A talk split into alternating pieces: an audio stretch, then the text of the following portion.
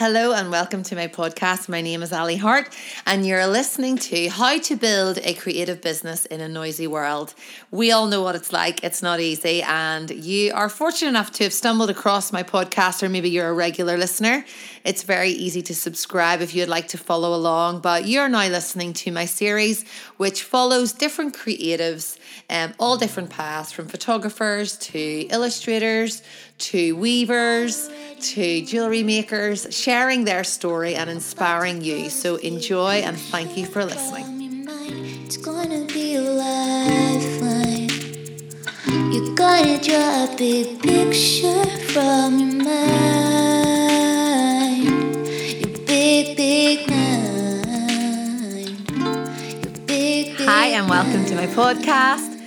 We are on number three of business tips that I have learned over my 11 years of, mm, 10 years of business, almost 11. And today, what I am encouraging you to do is to surround yourself with better. I think watching my kids now, seeing how they want to play football or soccer, depending on where you're listening from, they are they thrive when they are with a team that is better than them. One of my boys plays for a football team, and then he also plays for like an Irish League um, development squad.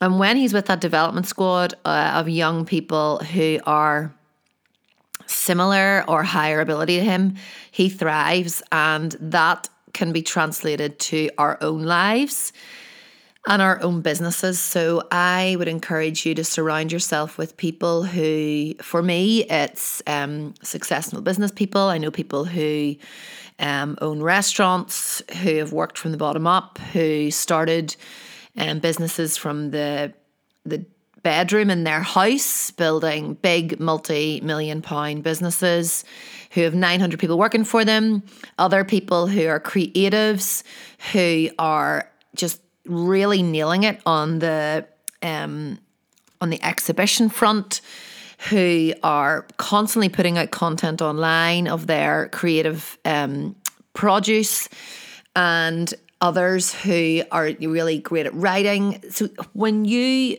put yourself in a position with these people, when you become like obviously you've got your own friends, but in terms of business, surround yourself with better um, with better.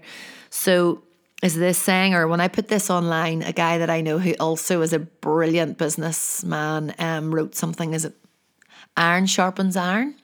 So when you do that, you're putting yourself out there, but you're also, you're just to, you're to be learning how to keep up with them, but also they can become like a mentor to you. So for me, I kind of hassle the men and women that I know. Um, if I have a problem or, you know, I have a friend and her and her husband are in business, and just whenever I have like a crisis about um, media or any kind of PR or social media stuff, like I'm able to just to say to her, like, how did you do it? Even though like with different businesses. So when you're in that position, they become like a mentor role for you, and that is that it's invaluable. Really, it's absolutely brilliant to have. So you will automatically want to get grittier in what you do. You will want to be more immersed in it when you see how people before you and alongside you are being successful. So today's tip: surround yourself with better. I hope that your week is going well.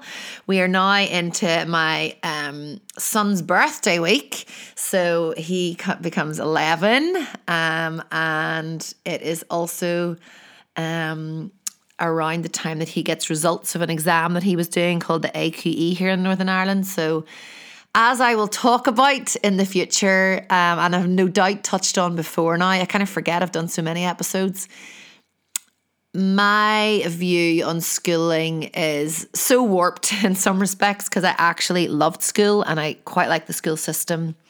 But I do think there needs to be more for, well, creatives to begin with, but also for young people who are maybe not as academic as others. So, in the same light, I did not learn business in school.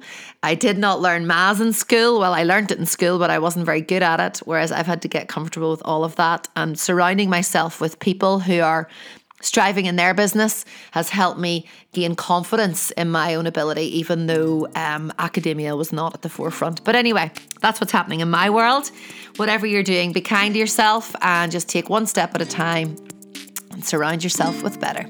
I'll see you on the other side.